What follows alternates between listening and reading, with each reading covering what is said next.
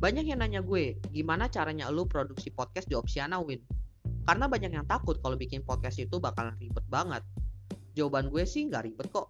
Toh kalau kalian bisa rekam sampai upload itu semuanya bisa kalian lakukan dalam satu aplikasi aja. Gue pakai Anchor di sini, di mana gue bisa ngebuat podcast itu kurang dari 10 menit aja. Kalau kalian nggak percaya, langsung aja kalian cobain bikin podcast kalian sendiri dengan Anchor.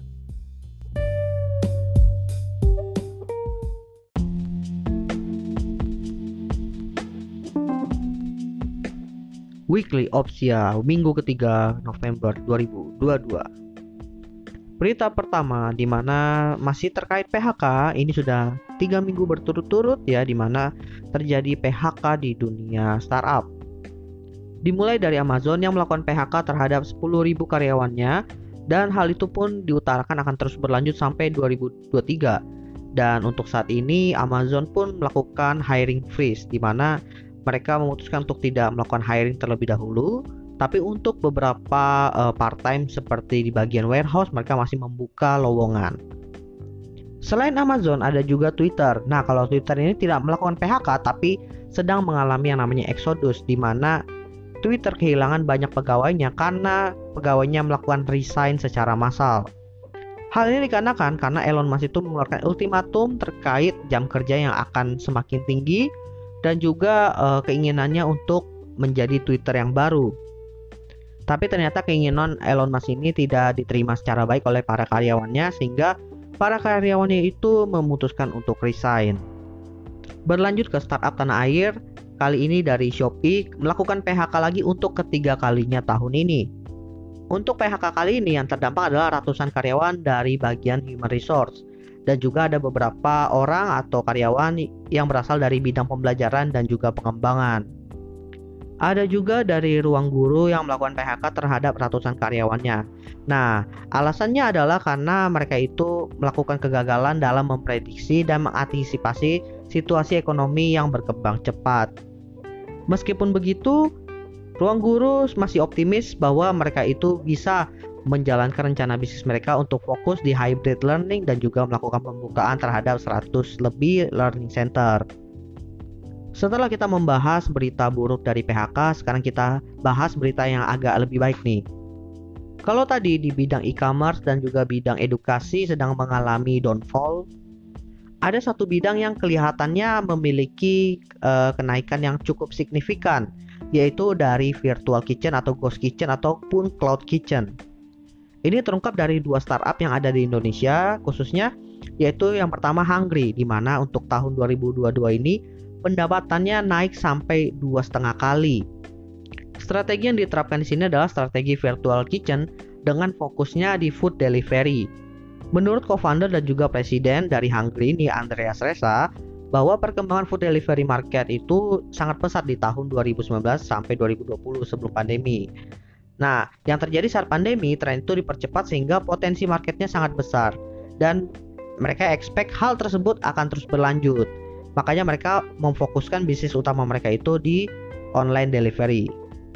Selain peningkatan dari pendapatan, Hungry pun telah memperluas daerah cakupan dapur virtual mereka itu sampai lebih dari 70 titik, di mana lokasinya itu tersebar di daerah Jabodetabek, Bandung, Surabaya, Semarang, Medan, dan Makassar. Kemudian diikuti oleh startup lain yaitu startup Wahyu yang berencana fokus ke cloud kitchen setelah mereka itu mendapatkan pendanaan sebesar 102 miliar. Untuk melancarkan strategi terhadap cloud kitchen atau virtual kitchen ini, mereka itu melaunching sebuah program yaitu Wahyu Kitchen Partners. Sampai saat ini ya tercatat bahwa mereka itu sudah ada 250 restoran kecil dari 27 ribu mitra yang telah bergabung ke program ini. Menurut co-founder dan juga CEO Wahyu ini, Peter Scherer, mengatakan dapur virtual ini adalah bisnis yang akan menjadi mesin pertumbuhan baru bagi Wahyu sebagai salah satu strategi dalam memanfaatkan jaringan kuliner yang sudah ada ditambah dengan infrastruktur teknologi Wahyu yang sudah mumpuni. Kemudian Peter melanjutkan juga bahwa jaringan dapur virtual yang dibentuk perusahaan ini punya nilai yang berbeda dibandingkan operator lain, yakni kemitraan dengan UMKM kuliner yang selama ini telah menjadi bagian dari perusahaan. Perbedaannya apa? Perbedaannya diutarakan bahwa kalau operator uh, dapur virtual lain itu butuh investasi yang cukup besar di mana perlu bangun dapur dulu dan juga perlu karyawan baru.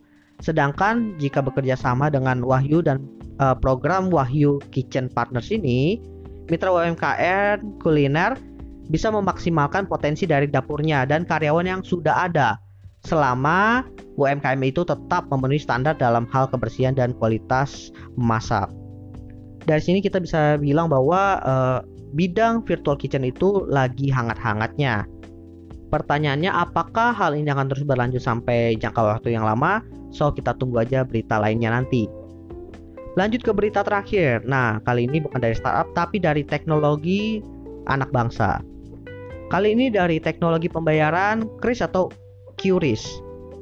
Buat yang belum tahu, QRIS atau QRIS itu adalah sebuah teknologi pembayaran berbasis scan QR yang sudah terintegrasi dengan metode pembayaran yang ada di Indonesia. Teknologi ini diciptakan oleh Bank Indonesia. QRIS ini sebenarnya juga sudah cukup familiar di kalangan masyarakat umum ya karena sudah diterapkan di berbagai macam metode pembayaran atau aplikasi pembayaran seperti GoPay, OVO, Dana, dan juga pembayaran bank pun termasuk.